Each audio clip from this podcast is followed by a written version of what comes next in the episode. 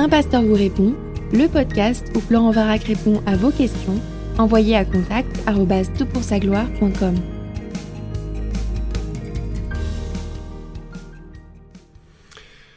La question est posée, la liberté d'expression est présentée en France comme un principe fondateur intouchable d'une société qui se veut libre. Ici, en Espagne, cette définition nous paraît un tant soit peu radicale dans le contexte des caricatures et des réactions qu'elles ont suscitées. Comment élaborer une notion biblique de la liberté d'expression? Ouais, c'est une super question et elle me vient d'un ami qui m'est cher et c'est euh, une question qui est bien sûr d'actualité. N'est pas évidente à, observer avec les passions et puis euh, évidemment la violence qui associe euh, la question dans, l'actualité. Hein. On va déjà regarder les textes de la loi. Si vous lisez la Déclaration des droits de l'homme et du citoyen, elle date de 1789, vous trouverez l'article 10 et 11 qui nous dit la chose suivante. Article 10. Nul ne doit être inquiété pour ses opinions, même religieuses, pourvu que leurs manifestations ne troublent pas l'ordre public établi par la loi. Article 11. La libre communication des pensées et des opinions est un des droits les plus précieux de l'homme. Tout citoyen peut donc parler, écrire, imprimer librement, sauf à répondre de l'abus de cette liberté dans les cas déterminés par la loi. Fin de citation de ces deux articles qui sont fondamentaux. Ils ont été rédigés notamment après des siècles de tourmentes, notamment sur la question religieuse, mais pas que bien sûr. Et si vous affirmiez à l'époque, euh, ou dans les euh, siècles précédents, que Jésus-Christ est le seul intermédiaire entre Dieu et les hommes, et donc euh, ni les prêtres ni les saints sont nécessaires pour parler à Dieu ou pour accéder à Dieu, si vous affirmiez que le salut était par la seule grâce de Dieu, et si euh, vous évoquiez en cela que les œuvres bonnes ou les euh, sacrements ou les indulgences sont inutiles pour obtenir un mérite quelconque auprès de Dieu, vous vous identifiez à la foi protestante, et à l'époque, eh bien c'était souvent la mort ou le bannissement euh, au bagne. Donc ces articles, cette révolution hein, qui a pondu ces articles, ont quand même euh, donné une protection majeure à ceux et celles qui auparavant étaient persécutés et opprimés pour des convictions spirituelles et religieuses, entre autres des, millions, des milliers, des centaines de milliers de protestants ont quitté l'Europe, notamment la France, pour les États-Unis, pour la Suisse, parfois pour euh, l'Angleterre, parfois pour la Hollande, où il y avait une meilleure compréhension de euh, la, valeur d'avis, euh, notamment réformé.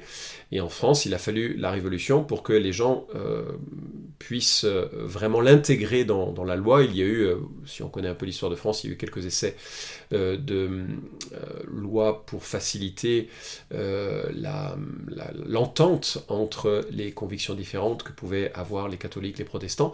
Mais en fait, c'est avec la Révolution française que les choses ont été un petit peu plus euh, fondées. Alors cette euh, liberté, elle est précieuse, et si on en doute, il suffit de consulter l'ONG Portes Ouvertes, qui travaille notamment au chevet, qui se porte au chevet des chrétiens persécutés de par le monde, pour vous convaincre du privilège de cette protection euh, que nous accorde cet article. Il est intéressant par contre de noter que cette liberté ne doit pas troubler l'ordre public, et qu'il peut y avoir des situations où cette liberté devient une forme d'abus. Ma liberté d'expression ne doit pas susciter de désordre, enflammer les gens les uns contre les autres en vue d'actions violentes n'est pas une expression de liberté, sauf si c'est la conséquence d'une opinion. Je ne peux pas non plus euh, me porter garant de la réaction émotionnelle des uns et des autres, et ça joue sur un deuxième point que j'aborderai euh, euh, un petit peu plus tard. Alors le dilemme, bien sûr, c'est où placer le curseur entre la liberté, que l'on doit considérer comme un droit fondamental, liberté de conscience, liberté d'expression, et puis le trouble à l'ordre public. Et j'ai réalisé en regardant un petit peu cette question que la France est le pays du monde qui a le plus contraint et restreint cette liberté. Euh, puisqu'il y a quatre restrictions particulières de la, liberté d'expression. Et évidemment, moi je trouve qu'elles sont légitimes, ces, euh, restrictions. Mais c'est intéressant parce que ça, ça prouve que on ne peut pas évoquer cette liberté sans aussi réaliser que c'est pas la liberté de nuire, la liberté d'expression. Alors la loi de 1881, et je, tire ça de ce que Wikipédia nous dit sur la liberté d'expression, mais la loi de 1881 sur la liberté de presse reconnaît la liberté d'expression dans toute forme de publication, sauf dans quatre cas déjà prévus dans le Code pénal. Il y a le délit de provocation publique à la haine raciale, euh, je passe les lois, il y a la loi Gayso de 1990 contre les opinions révisionnistes euh, qui prévoit de condamner à des amendes et de la prison ceux qui tiennent des propos hérétiques concernant l'histoire des Juifs pendant la Seconde Guerre mondiale, je continue de citer l'article ici de Wikipédia, et puis il y a la loi contre les contenus haineux sur Internet, qui prévoit la suppression des contenus jugés haineux des réseaux sociaux, plateformes collaboratives et moteurs de recherche, recherche sous 24 heures sous peine d'amende. L'Institution française de protection et de promotion des droits de l'homme, un site que vous pouvez consulter euh, sur cncdh.fr, explique le Conseil constitutionnel a réaffirmé en 1994 que la liberté d'expression était une liberté fondamentale, d'autant plus précieuse que son existence est une des garanties essentielles du respect des autres droits et libertés.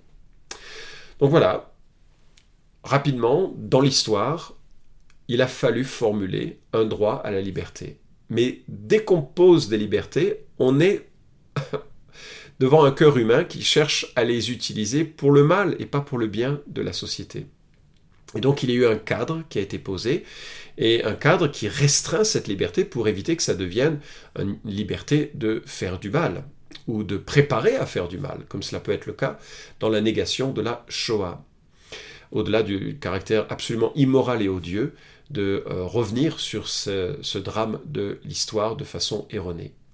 Alors maintenant, ce que j'aimerais aborder, c'est la liberté de la loi et la liberté de la conscience. C'est-à-dire que euh, la loi peut cadrer quelque chose, mais il, faut réaliser qu'il y a aussi une, une, manière de vivre qui est de l'ordre de la sagesse et qu'il serait utile de mettre en action dans une société pour favoriser le vivre ensemble. Et là, je crois qu'il faut distinguer la liberté que la loi protège et doit protéger et la bonne utilisation de cette liberté qui relève de la sagesse et de la sagesse d'un individu. Alors toujours Wikipédia, décidément je cite beaucoup euh, dans ce podcast, mais euh, sous la liberté d'expression, certains ont réalisé qu'il fallait quand même euh, regarder un ordre moral. Il semble que ce soit Kant qui le dise, et qui disent, dans l'article là, je cite, Dans la pensée kantienne, la liberté n'est cependant pas sans limite. Celles-ci sont d'abord d'ordre moral, ainsi si dans leurs relations entre eux les individus peuvent s'exprimer librement, l'usage de propos tels que mensonges, médisance, raillerie est contraire à la vertu parce que manquant de respect à autrui. Et je me dis là, on est, on est vraiment dans, le, dans la pensée de l'écriture finalement. Parce que dans la loi de Moïse qui régissait euh, un pays, donc c'est pas simplement une, une loi religieuse ou, ou, morale, mais il y avait aussi un aspect civil à cette, à cette loi, on a ce principe suivant, Exode 26, tu ne porteras pas de faux témoignages contre ton prochain. Donc ma liberté d'expression ne peut pas être utilisée pour être un droit de calomnie. Lévitique 19.11, vous ne commettrez pas de vol, et vous n'userez ni de tromperie ni de fausseté, chacun envers son compatriote. Tromper, être faux, et ça c'est clairement un abus de la liberté, faire du mal en divulguant des choses, etc. Enfin bref, ce sont des éléments qui sont ben, pour le chrétien aujourd'hui, à l'encontre de la pensée de l'écriture. Alors, comment le chrétien doit se positionner? Ce sera troisième, euh, le troisième aspect de ma réflexion avec euh, ta question. J'aimerais parler de la liberté et de ce la Bible dit, et elle porte un cadre qui est un cadre de respect. Le disciple de Christ est appelé à une norme supérieure qui dépasse le cadre des lois d'un pays puisqu'il doit aimer son prochain comme lui-même et il doit bénir ses ennemis. Donc au-delà du cadre de la liberté, il y a un cadre encore plus exigeant qui dit du chrétien qu'il ne peut pas utiliser la liberté pour se laisser aller à n'importe quoi. Alors regardons quelques textes à ce sujet. La Bible nous montre clairement que je dois contraindre ma liberté. Comment cela? Bah, en fait, la Bible décrit la liberté comme, euh, non pas forcément comme quelque chose euh, euh, de, très plaisant. Enfin, cette liberté dont la société parle, appliquée à nos cœurs, c'est pas très plaisant. En fait, j'ai besoin de contraintes parce que si je suis livré à moi-même, c'est selon ma nature que je vais me comporter, et ma nature pécheresse. Galates chapitre 5, versets 16 à 21 nous dit Je dis donc, marchez par l'esprit, vous n'accomplirez point les désirs de la chair. Car la chair a des désirs contraires à l'esprit, et l'esprit en a de contraires à la chair. Ils sont opposés l'un à l'autre, afin que vous ne fassiez pas ce que vous voudriez. Mais si vous êtes conduit par l'esprit, vous n'êtes pas sous la loi. Or, les œuvres de la chair sont évidentes, c'est-à-dire inconduite, impureté, débauche, idolâtrie, magie, hostilité, discorde, jalousie, fureur, rivalité, division, parti pris, envie, ivrognerie, orgie, choses semblables. Je vous préviens, comme je l'ai déjà fait, ceux qui se livrent à de telles pratiques n'hériteront pas du royaume de Dieu. Fin de citation. Donc je ne peux jamais me dire je suis libre, je fais ce que je veux si je suis disciple de Christ, le grand danger qui me guette, c'est justement d'afficher ma liberté, d'affirmer et de vivre selon cette liberté charnelle. Plus je suis libre, plus je risque de me livrer à la manière dont mon cœur est câblé depuis euh, Adam et Ève, c'est-à-dire centré sur moi-même, centré sur mes prérogatives et pas centré sur le bien, l'amour, euh, l'amour du prochain. Donc, quelque part, même si je réalise que l'éducation, la pression sociale, le cadre légal avec une police, la spiritualité peut aider la société en général, pour que ça n'aille pas trop trop loin, et on voit que les euh, civilisations qui s'effondrent sont des civilisations où ces éléments-là ne sont pas euh, ne fortifient pas l'être humain pour avoir un comportement digne. Mais en même temps, ça doit venir de l'intérieur. J'ai besoin que le Saint-Esprit vienne en moi et puis qu'il transforme mon être et que par son esprit, je puisse contraindre la chair pour éviter qu'elle ne s'exprime avec colère, avec euh, mépris euh, pour les autres. Je suis appelé à un niveau d'exigence qui est bien supérieur à la simple liberté telle que pourrait me donner la loi que j'ai citée en début de ce podcast. Et euh, je, je suis appelé à respecter tout homme. Tite 3.2 la Bible dit de ne médire de personne, d'être paisible, conciliant, plein de douceur envers tous les hommes. Éphésiens 4, 29, qu'il ne sorte de votre bouche aucune parole malsaine, mais s'il y, a lieu, quelques bonnes paroles qui servent à l'édification nécessaire et communiquent une grâce à ceux qui l'entendent. Je ne peux pas lire ces passages et faire une caricature euh, à l'encontre des musulmans, à l'encontre des bouddhistes, euh, à l'encontre des catholiques, puisque je ne le suis pas. Je ne peux pas lire ces textes qui s'imposent à moi, qui me demandent de respecter mon prochain, et les mépriser, ou euh, les représenter de façon fausse et inappropriée. C'est une calomnie, c'est un jugement qui va à l'encontre des dix commandements. Regardez encore ce que l'apôtre Pierre nous dit. Bien-aimés, je vous exhorte en tant qu'étrangers et voyageurs à vous abstenir des désirs charnels qui font la guerre à l'âme, au milieu des païens, au milieu de toute personne donc qui aurait une autre, euh, un autre regard sur notre spiritualité, ayez une bonne conduite afin que là où il vous calomnie, comme faisant le mal, il voit vos œuvres bonnes et glorifie Dieu au jour de sa visite. À cause du Seigneur, soyez soumis à toute institution humaine, soit au roi comme souverain, soit au gouverneur comme envoyé par lui pour punir ceux qui font le mal et louer ceux qui font le bien, car c'est la volonté de Dieu qu'en faisant le bien vous réduisiez au silence l'ignorance des insensés, comme des hommes libres, sans faire de la liberté un voile qui couvre la méchanceté, mais comme des serviteurs de Dieu. Honorez tout le monde, aimez vos frères, craignez Dieu, honorez le roi.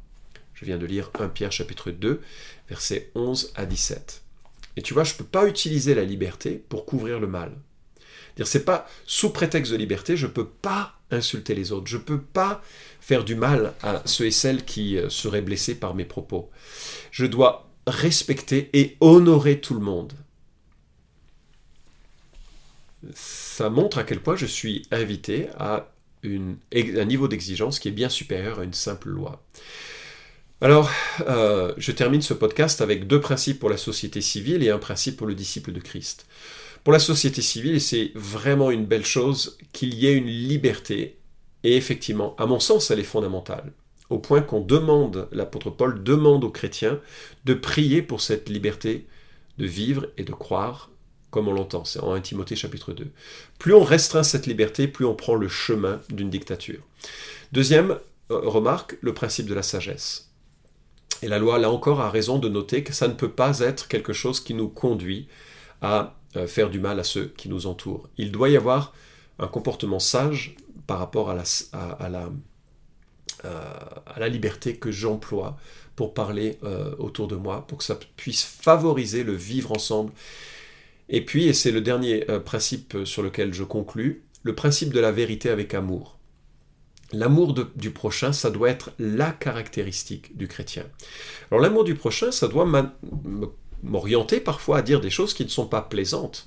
Je ne suis pas musulman et je peux le dire de façon respectueuse. Pourquoi je ne le suis pas? Et je peux aimer les musulmans tout en croyant fermement à Jésus-Christ euh, de façon différente de mes amis musulmans. Mais en aucun cas, je peux me moquer de leurs croyances, je peux me moquer de leurs pratiques, parce que en faisant cela, je ne leur ouvre pas le chemin qui leur permettrait éventuellement de voir les choses comme je les vois, c'est-à-dire tel que l'évangile, et bien sûr pour moi c'est fondamental et c'est important.